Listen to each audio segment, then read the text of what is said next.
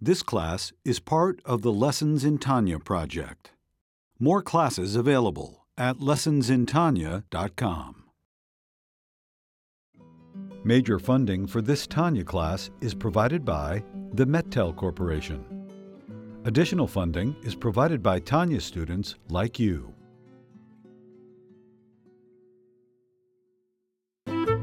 Lessons in Tanya. The Tanya of Rabbi Schneur Zalman of Liadi. Taught by Rabbi Ben Zion Krasniansky. Tanya's text elucidated by Rabbi Yosef Weinberg.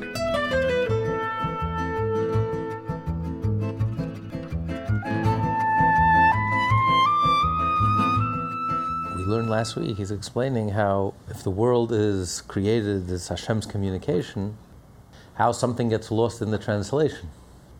Because the divine energy encloses itself through the, uh, the ministering angels, and therefore, as a result, the world gets coarsened and disconnected and with a sense, a false sense of independence, which is idolatrous until when Mashiach will come, and then the entire world will be transformed. Everyone will recognize Hashem, evil and death will come to an end um, because godliness will be revealed. All evil and death is a result of the concealment. When godliness will be revealed and transparent, then the whole world will be transformed. Up until that point, the Shekhinah is in exile. The Shekhinah, which is God's speech, with which God communicates and creates the world, Hashem's language and Hashem's speech is in exile. If you will, it's like the wor- words are garbled. It's like a puzzle and the pieces have been all mixed. Or words, letters have been completely mixed out of order and it appears to be gibberish. The words are not saying anything, they're not conveying. The original words are very clear. But then when the words all get scrambled, then it becomes completely opaque. The message, the content is completely hidden and concealed.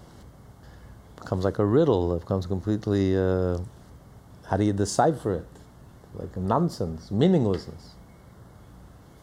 Shakespeare said, right? Saying, uh, signifying nothing, a lot of sound and fury, signifying nothing. So the whole world and but what does it say? What's its content? What's it all about? That become completely opaque and hidden and concealed. That's exile. The Shekhinah is an exile. The inner content, what it's really all about, what it's really saying, what it's really trying to convey, is hidden and concealed, and all you see is the letters. And the more hidden it is, the more prominent the letters are. See, ordinarily, if you read in your language, you don't even notice the letters. Yeah, you barely even see the letters. They did a study, it's a very famous study, and um, it's been going around the internet, where they took a whole paragraph. Every word was completely misspelled. Completely misspelled, like ridiculously misspelled. And yet, anyone who reads English could read through it and know exactly what he says, because no one really looks at the letters. You're seeing the letters, but you're seeing the content, you don't even pay attention. But if you don't understand the letters, when you read a Chinese newspaper, that's all you see is the letters. The shape and the form, that's all you notice. To the person who's read Chinese, doesn't, doesn't even look at it, doesn't even notice. But if there's no content, the less the content, if there's no content, all you see is the external. So we are God's language, but language, words, and letters contain an idea, a content. So if you speak the language, holiness, when you speak the language and you understand the letters, and the letters are not scrambled, and the letters are clear, you have the Torah and the letters are put together properly. God creates the world through the Torah, and in the Torah, all the letters in the proper place. I look, but what do I see? I see the content. I look at this world, but what do I see?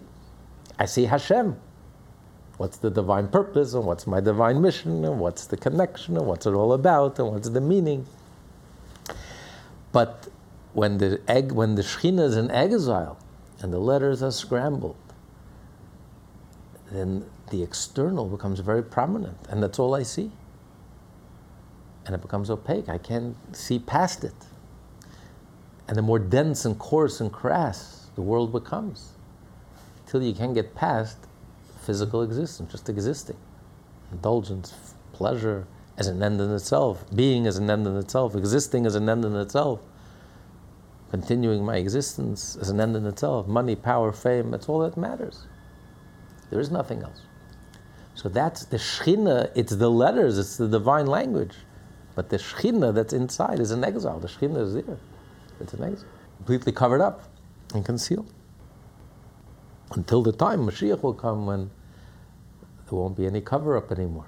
Everything will be reconnected, everything will become crystal clear, and then we'll see the inner content. We'll see the emes, we'll see the truth. The Alter Rebbe now returns to the theme of the divine spark in exile. This sustenance of idolaters through the divine spark is also called the exile of the Shekhinah. For this life force, which is in a state of exile within them, as previously explained, stems from the radiation issued to them from the spark of the word of Hashem, which is called Shekhinah in the terminology of the sages, as mentioned above. According to the above, however, it would seem that this state of exile has existed since the creation of the world, with all its impure animals, etc. What do we mean then when we say that the Shekhinah was exiled? This question is answered in the following parenthetical passage. And this exile, brought about by the fact that the Klipot derived the life, their life force from the spark of Hashem's creative speech, stems from the sin of the tree of knowledge and onwards. For from that time, Klipot were able to receive a degree of vitality that they did not have until this point. When God created the world, the Medrash tells us that the Shekhinah, God's presence, was manifest in this world. That's what it means. This world was a Garden of Eden. Because Hashem's presence was manifest. It was open, it was transparent. Evil was unseen, unseen, unheard. It was completely separated and apart from holiness. As a result of the sin, Adam was banished from the Garden of Eden. And the whole world became coarse and degraded as a result of this sin. There was an infusion and a mixture between the good and the evil, which gave a tremendous boost, tremendous uh, injection of life force to evil. And now everything became completely confused and intermingled and mixed together. So that's when the first, that's what began the Golus HaShechina, the exile of the Shechina. Till then, the Shechina was clear, and there was no sep- and it was a separation, clear separation between the eve, uh, holiness and the opposite. But starting with Adam, Adam's sin, he caused a mingling of the of holiness and the opposite, which, which is characterized here as the Golos HaShechina. This is the exile of the Shechina. The Shechina is there, but it's an exile. It's bound up, it's tied up, it's imprisoned. So there's energy, this infusion of energy uh, was injected into the klipa, into the shell. However, they receive their vitality only from the hindmost, from the lowest and most external dimension of holiness. Because, like klipa is a shell, it's the surface. So it's the it's the back of the of holiness. It's like when you hate something, you turn, you throw it behind your back. You don't you don't want to face them. So Hashem gave life and sustenance. The evil is giving life and sustenance to the negativity, to ego and arrogance, but he's giving it like he's holding his nose and he's giving it like from his back. It's not face to face transmission, it's from the back, so it's external.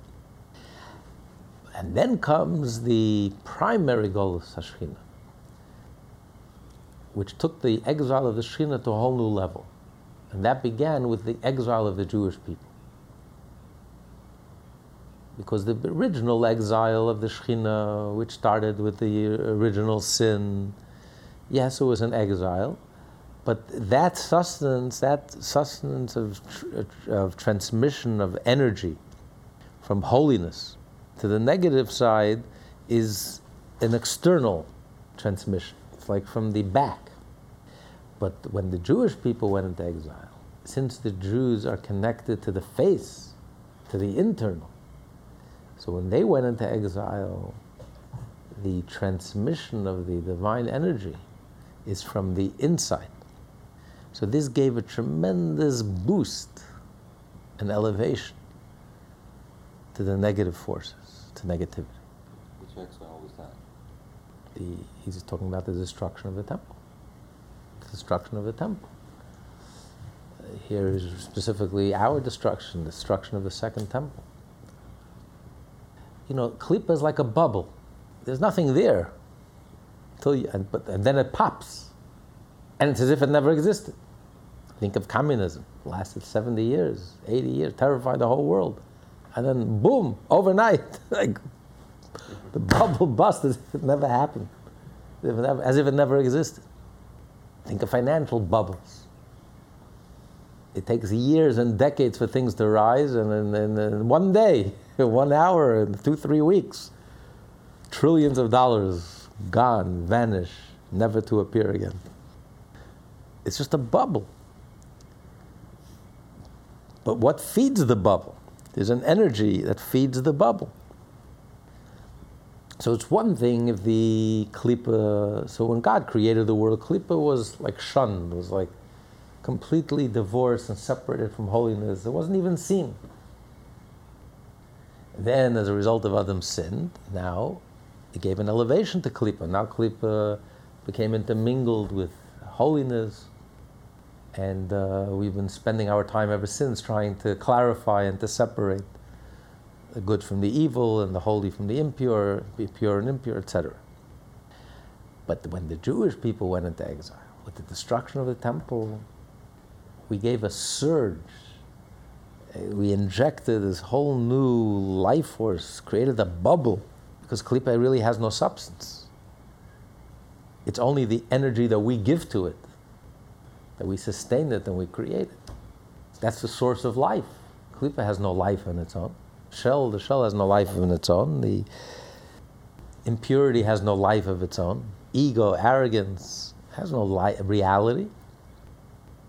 But when we inject, take the energy of holiness, and we, in a misguided way, we take that energy and we. Uh, put, invest that energy into the other side, instead of investing that Jewish creativity and that Jewish holy energy into holiness, into godliness, into Torah and mitzvot, and we take all that energy and that creativity and we direct it towards the other side, we inject the other side with a tremendous vitality and life force, which creates a bubble now, like all bubbles, eventually it's going to burst.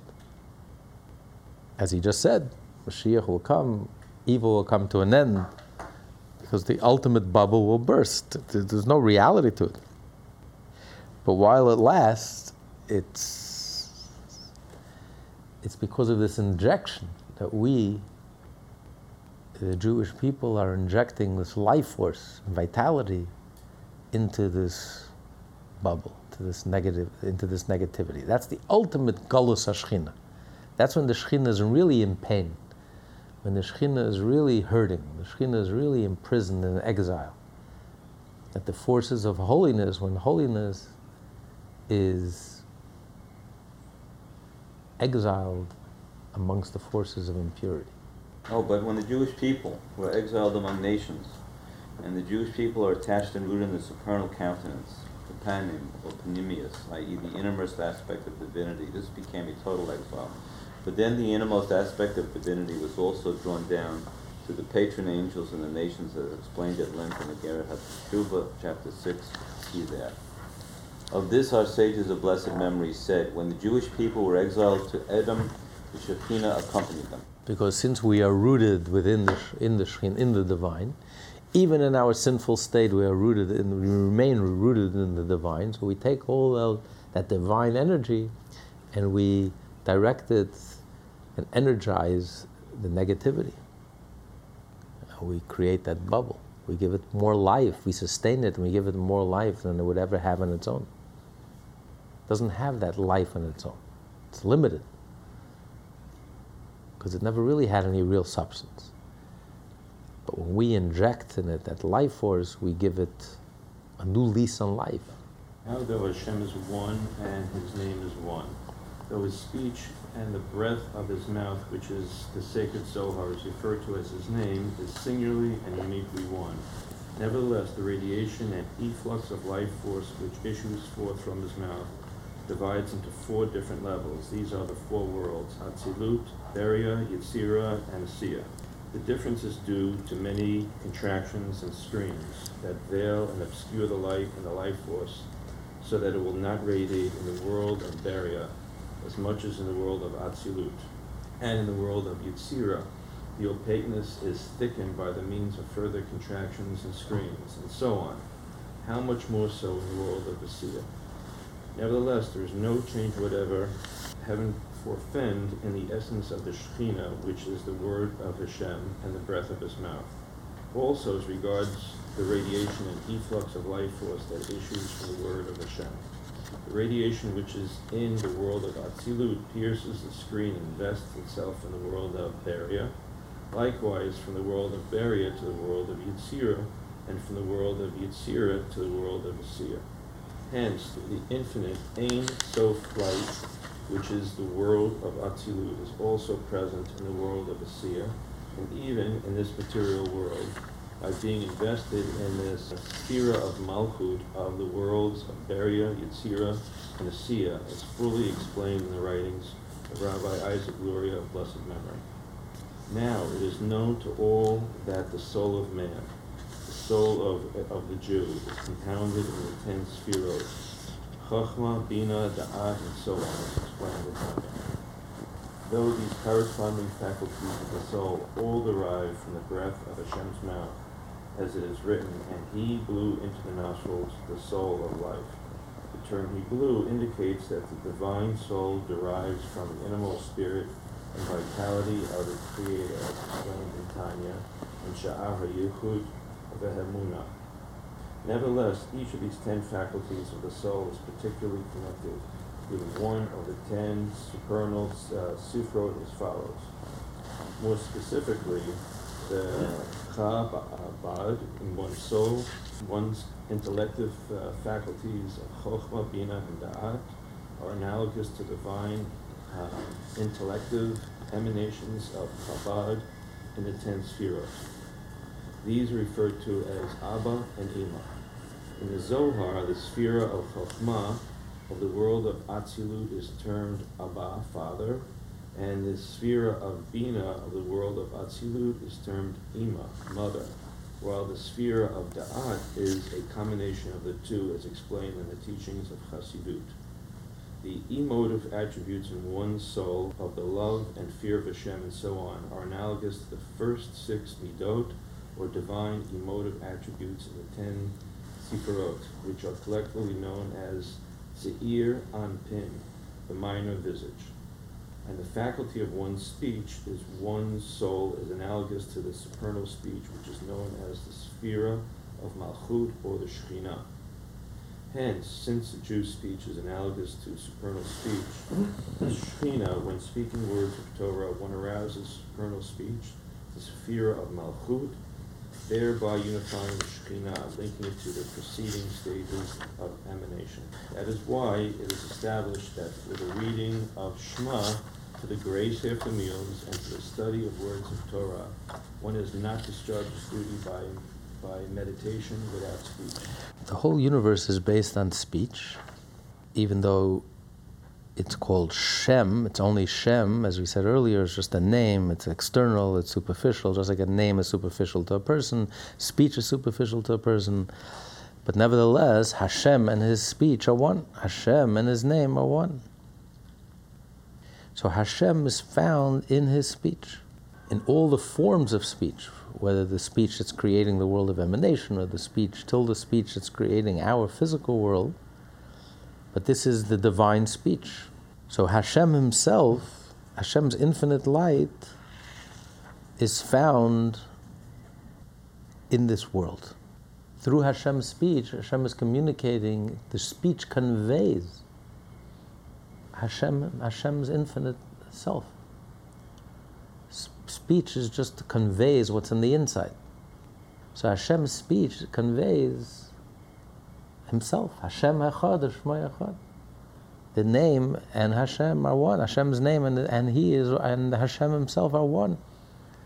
So Hashem's speech communicates, conveys what's the content of the speech? The infinite, Hashem Himself. So even the speech of the lowest world, Malchus of the world of Asiya, the Malchus, the speech that creates the physical world, the divine utterances that creates this physical world. But these, it's a divine utterance that conveys and brings Hashem into this world. And that's why man who's created in the image of Hashem, it's critical. And halacha expresses this, and this is the whole essence of, of Yiddishkeit, that it's important for us to speak. To speak words of Torah. To speak the grace, say the grace after the meal, to say the Shema, to verbalize, to you, move your mouth and speak because it's only by us speaking that we connect with the divine speech. And just like the divine speech brings down the infinite light, that's what speech does. Speech conveys and reveals. The Shekhinah reveals and conveys and manifests, brings down Hashem in a revealed way. So when through our speech, when we speak words of Torah, it's not enough just to think Torah, to study Torah cerebrally, but by actually mouthing the words and saying the words, and that's what the halachic obligation is. You can't just sit quietly and read. You have to physically mouth the words, otherwise you don't fulfill your obligation. Studying Torah, of reading the Shema, of saying grace, of praying. So it's when you actually mouth the words that you're revealing and conveying and manifesting and connecting and arousing the divine speech, the Hashem, the infinite light. So that's the power of speech. That's holy speech. That's the speech that Hashem desires. But then you also have every plus, every positive is a negative. You also have the opposite. You have negative speech. That's the enemy, the opposition to holy speech. And that's when the Shekhinah is in exile, when the divine speech is in exile. Is in exile in its counterpart, which is negative speech. So, for example, he's going to say, when a person is praying, that's holy speech. And then there's this idolater, this anti Semite, who's using his speech to discourage your prayer, to interfere with your prayer, to protest your prayer, to try to stop you from praying. That is the Shekhinah is an exile. Because he's using speech, language and speech, using his mouth, which is, where does speech come from? Hashem's speech, which is Hashem's revelation, which is Hashem's Shekhinah, Hashem's manifestation.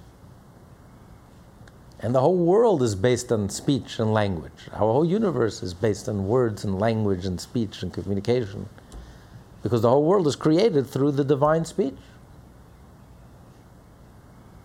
So he's utilizing his power of speech, which ultimately comes from Hashem's speech, and he's utilizing that speech to try to stop, to interfere with the holy speech, with a Jew sitting and using his mouth to pray Hashem. So that's the ultimate exile of the Shekhinah. The Shekhinah is an exile, where words are being used to oppose godliness. Words are one. The Shekhinah, which is the language and words, are really one with the content of the words. The whole idea of words and language is to convey and to communicate and to reveal what's in the inside, which is Hashem, godliness. And the Jew is using those words in his mouth and his language, and that's our only strength our words, our mouth, our language. Hakol, Kol Yaakov, that's our whole power is a power of prayer, our power of Torah study to reveal Hashem. And the Jew is trying to connect and reveal and fulfill his divine mission. Comes along the opposite, the opposition, utilizing words and his language and his mouth to spew hatred, venom, venomous anti Semitism, and try to stop the Jew from praying and connecting. Is there a greater exile of the Shekhinah? Because where does he get the power to speak? Who is giving him language? Who is giving him the power to speak? Hashem. It comes from Hashem's speech. And it's all about a Jew speaking and revealing and continuing that speech, revelation of Hashem. And here we have this tremendous opposition. Words and language are being used to defy Hashem. Now, Hashem created this opposite that since the entire dynamic of the holy side of the universe has its counterpart in the other side, the Sitra Achra, the above mentioned ten sfirot of holiness, and likewise the ten corresponding faculties of the godly soul, each have their unholy counterpart. There are ten crowns of impurity. From these issue the soul of the nations, which are also comprised of the very same ten levels. It's the exact opposite. If it's all about ego and it's all about self preservation and it's all about I and it's all about me and myself and my career and my, and my fame and my money and my power and myself, that's the antithesis and the exact opposite of the ten holy sfirot, which, are, which is God centered. Hashem Hechad, Echad, God is one. It's all about Hashem, God focused. So a Jew is God focused. His whole being, his whole essence is I am here to do Hashem's wish, and I am here to do Hashem's will, and I am just here to partner with Hashem and to utilize my mouth to speak and to reveal and to draw down and to manifest the infinite into my life and into this world. Now, what's the point? Why did Hashem allow for the forces of holiness to be in exile in the forces of unholiness, of its opposite? The exposition of Sefer Hagilgulim on the verse that man rules over man, so his de- to his detriment, is common knowledge. So there he explains on a deeper level. King Solomon says that a person, one person controls the other person to hurt him. But on a deeper level, the Kabbalists explain that when klipa, when evil wins, when evil triumphs, it's actually it's to its own detriment. It sounds very mystical. evil is winning, and it's actually to its own detriment it's like a, uh, the analogy the Kabbalists use is like a bloodsucker. When, the, when it sucks your blood, what happens? And it's full and it's satiated, what happens? It dies. See, evil, evil is only, its strength is in its aspiration, in its dream, in its desire. Once evil is fulfilled and evil is satisfied, it dies. Millions of people gave up their life for communism. They, they were mesmerized by it. They, they, they, they were so taken by it. They were ready to kill and to die for it. And, but once it was implemented and it was realized, this is, this is Venezuela, Argentina, the former Soviet Union. It just collapsed. It, it, there's nothing there. When a person sins, it's not so much the sin, it's the pursuit of sin. All the excitement is the pursuit, the dream, the hope. That's the whole excitement. Once you fulfill it, it's empty. Pseudo materialism is, oh, if I'm only going to have this, I'll be happy. And you keep on running and you keep on chasing. Of course, there's nothing there. And once you, once you arrive and you get it, it's a letdown, it's a disappointment. The fun lasts for a second and a half. It's like chewing gum. It tastes good for a second and then you spit it out. It's over, it's finished. The whole excitement is the pursuit, the temptation is the pursuit. The actual event, it's a, it's a letdown. So once the bloodsucker receives its blood and it's satiated and it's full, it sucks the blood out of you. Once it takes the blood out of you, it dies. It's over. People, all the people, all these false prophets and these false promises, people, oh, uh, it's the greatest thing that ever happened. And then once they get their wish, it's over, it's finished. So instead of, most people are very discouraged when they see that evil is winning, they get very discouraged. We'll never get better. We lost. We're on the losing side. No, when evil wins, it's over. Evil collapses. There's nothing there. It's the ultimate bubble. There's nothing to sustain it. It'll just collapse in its own weight. Once it's, the dream is realized, it was all a lie. There's nothing there. So that's what King Solomon means on a deeper level. That Asher Sholat Adam Adam, that God allows negativity, the evil, to subdue Adam, Atam Kuriyam Adam, which is holiness. He allows holiness to be conquered and vanquished by evil. So you would think you throw him the towel. The world is going to hell. It's all over. Look what's going on. They're winning. The bad guys are winning. They're destroying the family and they're destroying everything that's sacred and everything that's holy and they're getting away with murder. Don't be fooled for a second. You know it's about to collapse. You know the whole lie is about to fall apart. Because it's all lies beginning, middle, and end. There's no reality to it. It's all illusions, and distortions, and lies. There was never was any substance to it. It's all bluff. It's all fake. It's all a farce. And when the farce grows, you know the bubble is about to pop. It's about to burst. It's all going to be washed away and cleansed away and so it's, it's, their own det- it's to their own detriment. The purpose why Hashem allows evil to win temporarily, it's because this is the way to get rid of evil. Let evil win. You know what happens? It's finished. It dies. Hitler's year, Hitler's thousand year Reich lasted uh, too long, but it, it died. 12 years.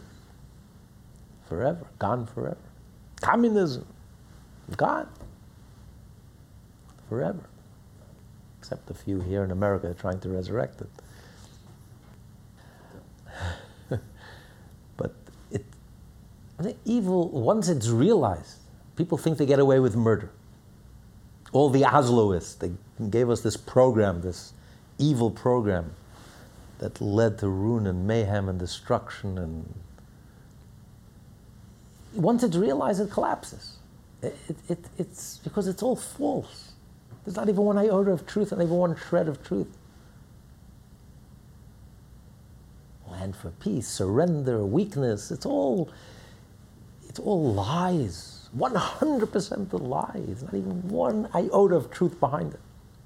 Propaganda, distortions, lies, intimidation, ego, arrogance. Trying to rearrange nature. Oh, we're going to rearrange the world. That's what communism was. We're going to rearrange nature. Okay. We know, we see how that went. You can't rearrange nature. There's a man and a woman, and there's, there's nature, the way God created the world. So even temporarily, they may appear to be winning. Don't be fooled for a second. This is all going to disappear. People are going to look back at this in history, are going to say this was like a blip in history. It was a moment of insanity. It's all going to be washed away, cleansed. It's self destructive. You win. That means you're about to self destruct. they become so arrogant that they just self destruct. That's the nature of evil. Ego. They're so arrogant. They're so arrogant. They don't even have a clue. They're so out of touch. So when they win, they become more arrogant and more out of touch. And then they don't even know what hit them when they self destruct because the whole thing collapses, the whole thing falls apart. It's a bubble, it's a falsehood. The whole premise was false, the whole underlying assumption was false, everything about it was false. So once they win and it becomes exaggerated and stretched out, the whole balloon pops and there's nothing left. A much, de- it's a much very profound insight into the realities of life. Why Hashem allowed the Shekhinah to go into exile? Not because we're so weak and uh, God is allowing them to get away with murder. They're not getting away with anything. On the contrary, this is paving the road to their collapse, exposing them. Because it's only in the promise. People are so taken by the lies. Once it's implemented, uh, uh, you're gonna you're gonna you're gonna lick, as they say in Yiddish, you're gonna it's in honey. You're gonna lick honey. all these promises, all these false promises. Once it comes into real life, it's so bitter. The reality is so bitter, and the reality is so far from anything you imagine. And all the fun lasted for a second and a half, if that. And then it's a dead end. There's nothing there. So once it's exposed, fully exposed for what it really is, so let it play out. Okay, you won. You got away with murder. We're going to let you play it all out to the end. To that end. You're finished. You're gone for good. That means all of our desires are going to end in, in disaster? No, when we desire things that are unwholesome, we're talking about negative desires. So a desire for money, that's unwholesome? Not necessarily. You can do good things with money as long as it's a means to an end. So you have to state that before the fact. You can't just say, I'd like to have a lot of money. But you have to say, this is why I'd like to well, have a lot if, of money. pe- if people, otherwise it becomes an addiction. Yes, when people, when money becomes an end in itself, when instead of loving people and using money, you start loving money and using people, and you become obsessed with money, and money becomes an end in itself, it's a very tragic, pathetic uh, existence. So you have to know what your desire, what the reason for your desire. Absolutely. That's what holiness is. Holiness, there's, everything is in proportion. There's a means and there's an end. Materialism is important. That's why the Kabbalists refer to it as a shell. A shell serves a purpose. To preserve the fruit, you need a shell. You need a healthy body in order to, to, to have a healthy neshama, a healthy soul. But everything is in proportion. You know what's the means and what's the end. Means are very important, but as long as it's only a means and not an end. The problem is when you throw away the fruit, discard the fruit and start munching on the shell, you're going to get a stomach ache. it's, gonna, it's, gonna, it's not going to have a happy ending. You meant to take the shell and discard the shell and eat the fruit. So you have to, you have, to have that balance in life. But if you don't have that clarity, then everything becomes distorted and everything becomes very negative. Then materialism becomes an addiction. Materialism becomes a prison, and materialism becomes something very negative. And that's why instead of being joyful in life and looking at those who are less fortunate than you and being grateful and thankful to Hashem for all the gifts that we have, instead, no matter how much money you have, you're constantly jealous and envious of someone who has more than you, and your life is miserable. You're blessed. God blessed you with tremendous wealth, and you'll still be miserable because the other one has an extra bedroom in his house. I only have I have 25 bedrooms, and he has 26 bedrooms. So my life is a failure, and my life is miserable. So this is, you know, that, that's tragic. But when you're happy and grateful and joyful and appreciative for all the gifts that we have, the material blessing. You know, by the way, they did a study, it's very fascinating. After a certain amount, you basically have what you need. I mean, a person makes a certain amount of money, you have a quarter million dollars, uh, you have what you need. What do I need? It's not like I'm looking for, you have, you can live a good life. It reaches a point where you have what you need, and then it, it doesn't really change much if I have, unless you become super rich and then you have these crazy.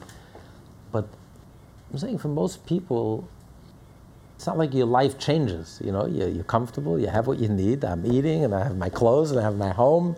I, I, mean, I have what I need. I don't need.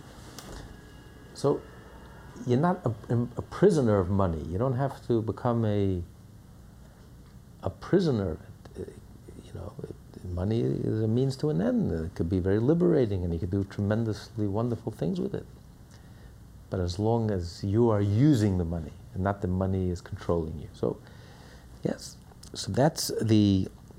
So that's what he's saying. That the reason why Hashem is explaining here why Hashem allows allows holiness, allows the Jewish people to be in exile, and allows holiness to be in exile. Ultimately, the purpose because this is what's going to expose the klipa. This is what's going to expose the negativity and pop the bubble. This is what's going to lead. Yes, it leads to the ultimate bubble, and in the short term, it appears very ominous because we're injecting all this life, and evil is on the rise, and negativity is successful, and, and lies are successful, are triumphing. But don't be fooled for a moment. The inner reason, what's really going on, the inner dynamic is that this is, this is just to make sure that evil will be completely eradicated forever and ever. It's to its own detriment. If evil knew what was going on, it wouldn't be so excited. but evil is so arrogant that they're clueless about everything. They're clueless about this also. If you remember during the Iraqi war, American Iraqi war, if you can call it a war. So the, the media was interviewing the, uh, the, the, minister of uh, communications for Saddam Hussein. The tanks are right behind him, and he's saying, We're winning the war. We're destroying the enemy. Who's in a bunker? the tanks are right behind them. American tanks are right behind them, uh, invading the city. You know, they're so clueless. they have no idea. The war is over. The Rebbe says, "Open your eyes. The war is over. We're about to march in. We're about to. Mashiach is ready a second away." And evil says, "No, we're winning. It's better than ever. We're we're, we're triumphing. We're." Tag, they don't, they're so arrogant and so clueless, they have no clue what's going on, they have no idea that the bubble is about to burst, it's all over. We're about to put the curtain down. Hashem is about to uh, close the curtain once and for all on evil and death and pain and negativity, etc. So this is, he's explaining the inner Kabbalistic point of view, the inner dynamic, what's really going on, and what it's really all about refers to the mystery of the exile of the Shekhinah in the midst of the Klipot in order to animate them and to empower them to rule in the present time of exile. Man rules over man thus means that the evil man of Klippa rules over the sacred man, i.e., the holy side of the universe. Because one side is opposite the other side. So there's man and there's man. Ha'adam ba'adam. The evil versus the good.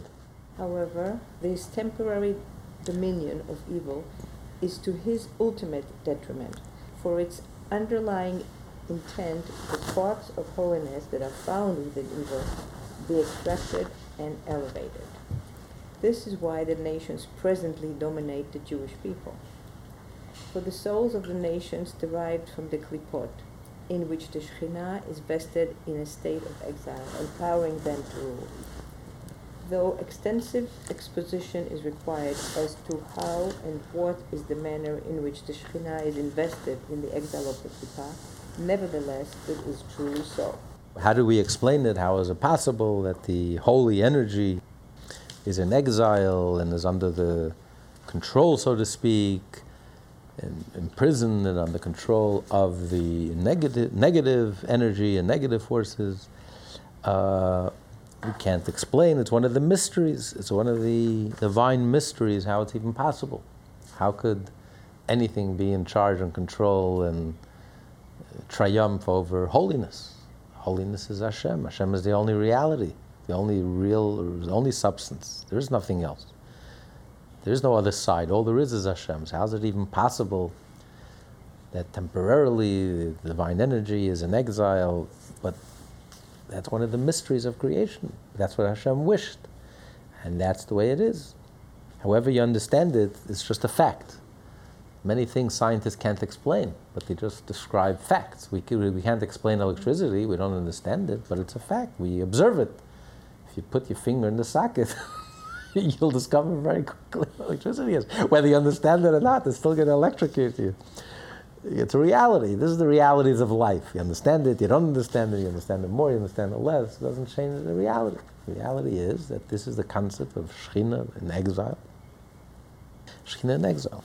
Despite this, the Klipo of the, and the nations receive their nurture and life force only from reflection extended to them from the hindmost dimension of holiness in the manner of one who unwillingly throws something over his shoulder to his enemy, as explained in Tanya, chapter 22. Because the face is what you give with a smile. What does Hashem love? Hashem loves humility, Hashem loves genuineness, Hashem loves sincerity, wholeheartedness, um, humbleness. Hashem loves egolessness, kindness, selflessness, goodness. This is what Hashem loves.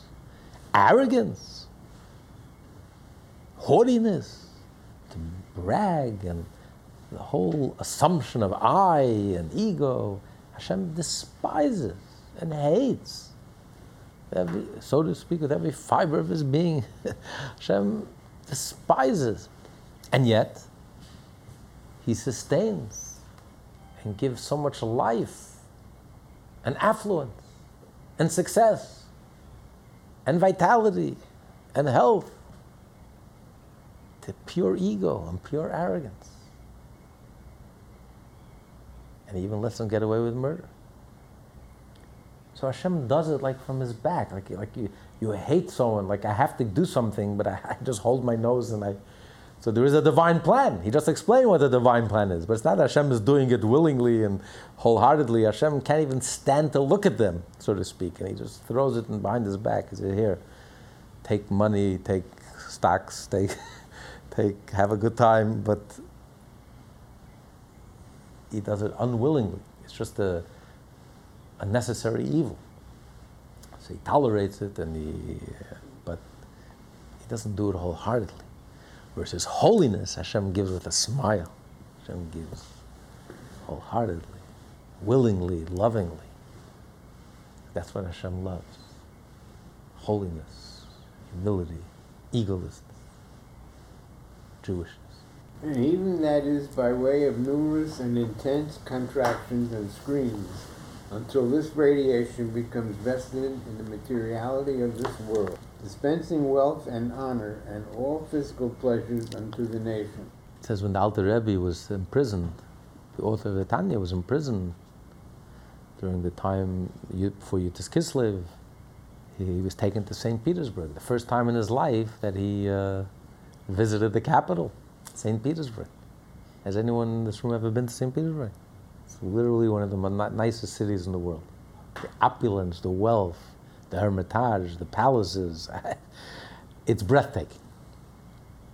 So when Alter Rebbe passed through, was in St. Petersburg, he said, Esav Esav says chose this world.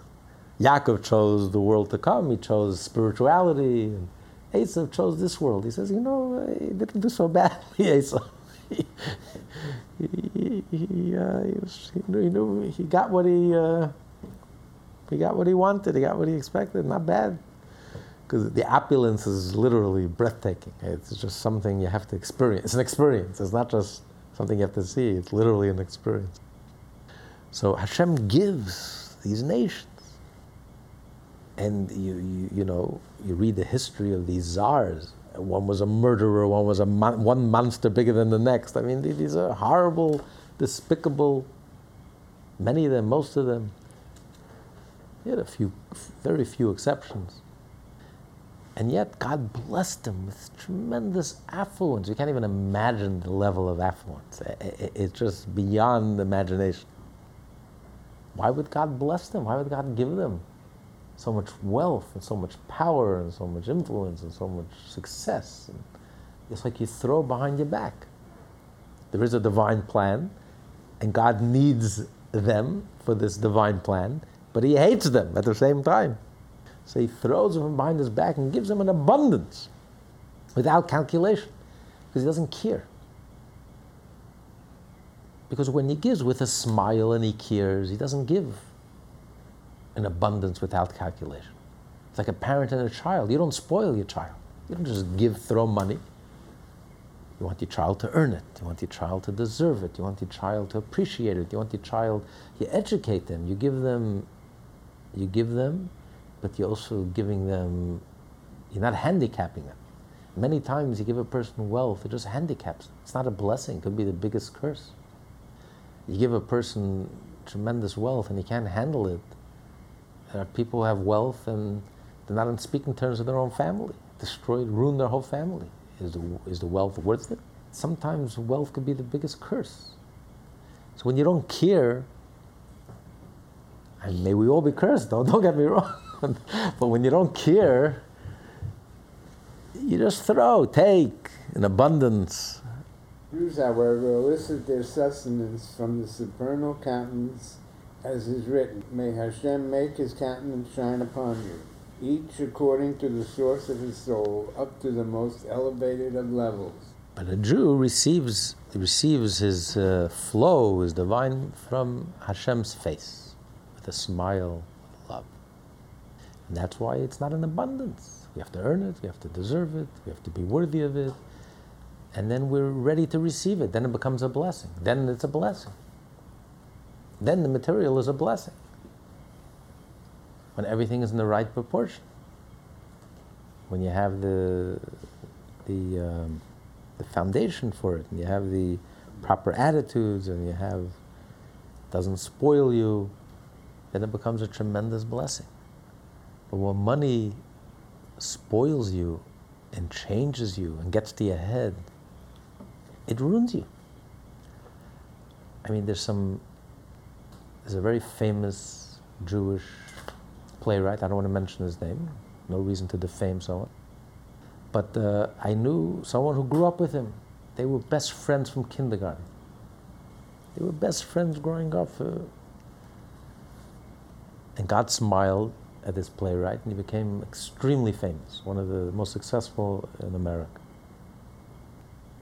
The moment he became successful, he dropped his friend like a hot potato. They were friends like 30 years, best friends. It just shows what kind of human being he is. This is not a human being. With all his success, the guy is, a, I don't want to use the word what he is, but it means it's not a real person. Suddenly it gets to your head. And it does very funny things to people. It gets to your head, and suddenly I can't talk to you, and everything is about image, and everything is. In other words, what happened? You're no longer a real human being, a down to earth, genuine human being. So then money is a curse, it's not a blessing. money gets to your head and it changes you, and you become coarse and crass and uh, entitled and, and selfish, and then it's not a blessing, it's a curse. Hashem did not give you all that money out of His love, and the contrary, out of His hatred to you. So he's throwing you all this wealth because it won't do you any good. It's not a blessing. But someone who Hashem loves, Hashem wants it to be a blessing. He's not just going to give you without calculation, just throw you in abundance.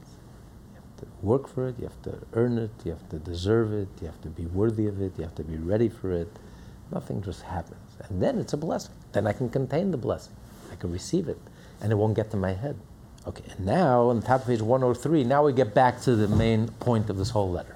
He started out to explain the teaching of the Baal Shem So first, he explained about anger. He says, he goes back to the beginning of what he said in the beginning of the letter, that whoever gets angry, it's the equivalent of idolatry. After these words and this truth which are manifest and known to all, let us return to the original subject concerning anger, where a person who is angry is likened to an idolater. This is so only with regard to mundane matters, for everything is in the hands of heaven except for the fear of heaven. Since everything is in Hashem's hands, there is no reason to become angry. However, with regard to matters involving the fear of heaven, anger does have a place. The only reason you're not supposed to get angry is because whatever happens to you, there really is no freedom of choice. No one has a freedom of choice to harm you. So if anything happens to me, anything negative happens to me, it's by divine providence. This is what Hashem wanted, wanted it to happen. However, when it comes to moral decisions, we have freedom of choice. So if you see another person making an immoral choice, making an immoral, an immoral decision, not something that affects me,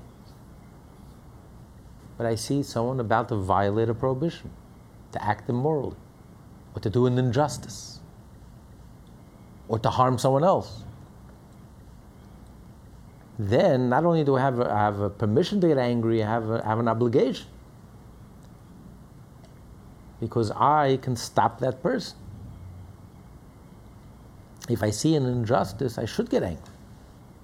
I should get mad. The prophets were angry. When the prophets saw, um, saw unrighteousness, when they saw corruption, they saw the rich taking advantage of the poor, and they saw immorality. They got very angry. And they rebuked them. And they tried to change them and tried to stop them. You know, there's no fatalism, there's no room for, well, this is what Hashem wants, and who am I to interfere? Whatever God wants is what's going to happen. That's true. Whatever God wants is going to happen when it comes to anything material. But when it comes to spiritual things moral, or moral choices, Hashem gives us the freedom of choice. So if I can stop it and I can change it, I have an obligation to stop it and to change. So if Hashem shows me something immoral, shows me someone's about to do something immoral or do some an act of unrighteousness, an act of evil, Hashem wants me to respond wants me to get involved, wants me to get angry, wants me to take it to heart, to take it personally and take it to heart and to mix in and to do something, to rebuke that person, try to get him to stop. So he's, he's clarifying that there's two different types of situations. It's one thing if I'm getting angry at someone who hurt me. Once I realize that I would have been hurt either way, has nothing to do with the other person. One way or the other, Hashem wanted this to happen, it's going to happen. Because that's something physical. That's not, that's not a question of choice. But when it comes to spirituality, when it comes to moral choices, we have freedom of choice. You don't just say everything is in the hands of God, and no. Everything is in the hands of God except matters of morality. Hashem left it up to us and gave us the freedom of choice. Hence, with respect to heavenly matters, to ward a fellow Jew from transgressing a prohibition, the reason stated does not apply, for these matters are not in Hashem's hands, but in man's. As it is written, and Moshe was angry. A few times it says Moshe got angry because he thought that something wrong, the Jewish people did something wrong, or Aaron and the sons did something wrong, and the soldiers did something wrong. He got angry. How dare, how dare they, they, they did something wrong? That's allowed. Yes, it does say because he got angry, he forgot the law, but nevertheless, the anger itself Moshe is showing us the way, and Moshe and all future prophets, that when you see something immoral, Hashem wants you to get angry. So there is a room for anger. That's why there's no prohibition, don't get angry. Like there's a prohibition, don't kill and don't, don't steal. It's not an absolute. There are times when you should get angry. And if you don't get angry, something is wrong with you. When you see an injustice about to, about to go down and you can do something about it, you can't just be passive and say, God is running this world and I'll surrender to whatever God wants. No. Hashem wants me to intervene and wants me to become active and wants me to get angry and wants me to stop it. And it's my anger that can stop it. When the person sees people respond to emotions, emotions are very powerful. When a person sees that you're angry, that will give him pause. If everyone is cold and indifferent and no one cares less, then the, the person will continue on his immoral path. But when he sees the person getting angry, suddenly he'll stop. He realizes the severity of the matter. He realizes how important it is. It's important enough for you to get angry. It's not even affecting you personally. Why are you getting angry? It has nothing to do with you. I'm taking advantage of someone else. Why are you getting angry? I'm about to do, to, to do a sin. Why are you getting angry? What does it have to do with you? Live and let live. Why am I bothering you? He sees how angry you're getting and how upset you are and how they give him pause, realize this is a terrible thing I'm about to do. So the anger is a very key ingredient, very important. You know, a teacher never gets angry, or a parent never at least fakes the anger, at least the child thinks they're angry, at least pretends to be angry. Well, what are you telling your child? That there's, there's nothing there's nothing that upsets you. There's no behavior that upsets you. There's nothing that, there's no red lines that, so then it's no big deal. They have to learn there are big deals. There are things that are a big deal. And don't you dare do this. How dare you do that? Moshe got angry. How dare you? If nothing gets you angry, then the truth is, nothing gets you excited either. it's two sides of the same coin. Emotions are very powerful. It means you care. You're responding. You're alive. You have no reaction. You're playing dead. You don't react to what's going on around you. There's nothing that gets you angry. And there's nothing that gets you that makes you happy. You're not a robot. So if something happens to me personally, I'm hurt. But I realize I'm getting angry at the person who hurt me is foolish. He had nothing to do with it. It came directly from Hashem. So what am I getting angry? But there's a place for anger. Anger means I'm alive. Anger means I'm, um, I care and I'm responding. And if I see something immoral, I see something evil, and I, I respond to it and I protest, and a very strong emotional reaction.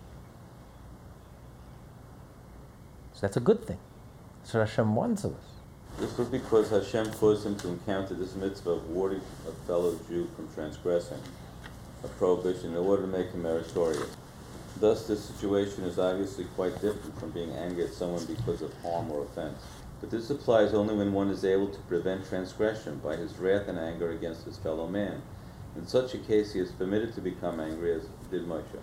However, when he is unable to change the situation, as in the case of the uncircumcised heathen, who talks and confuses him while he is praying, the question then arises, what is this that Hashem has done to him, that a Gentile should disrupt his prayer?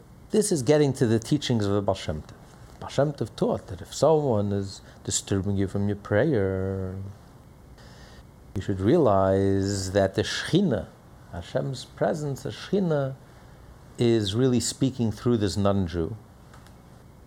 And the whole purpose is that you should pray even more intensely. Because again, the question is why did Hashem, what's the message here? What's Hashem trying to tell me? Everything is a message from Hashem. So when I see a Jew misbehaving, the message is clear. Stop him. Get angry. Get involved. Rebuke him. Show that you care. Get emotional. But when it won't help, because it's, someone who's uh, an anti Semite who's disturbing me. There's nothing I can say to him, there's nothing I can do to him, it's going to stop. On the contrary. Why would Hashem allow this? Why would Hashem allow this person to disturb my prayer? What's the divine intent here? What's the divine message? So the Baal Shem Tov says there is a divine message. You know what the divine message is? Hashem wants to take you to the next level.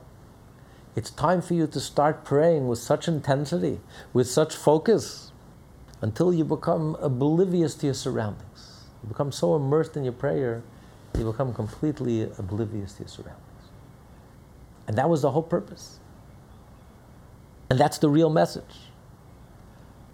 So who put it into this uh, into this Gentile's head to disturb you? Hashem. But not for the reason that he thinks. To disturb you. On the contrary. Hashem says, that's what you call prayer. No, no, no. You're ready for the next level. Come on, you've graduated. I want the real prayer.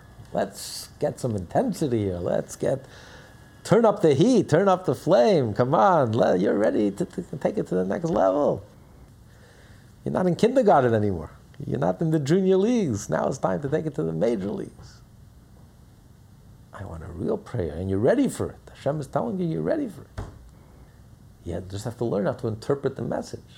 Something gets lost in the translation. It appears to be opposition and you grow weak and defensive and maybe I should stop praying and you become discouraged and demoralized. On the contrary, it's all divine. Everything is divine. There is nothing else but the divine. There is no two sides. There's no losing side, winning side. All, all there is is one side. It's Hashem's side, and you're on the right side. And this whole message here is only here to strengthen you and to give you courage and strength and to go deeper inside until opposition will just melt away. Because there never was any real opposition. All there was is really, all there is, was and will be is Hashem. This class is part of the Lessons in Tanya project. More classes available at lessonsintanya.com.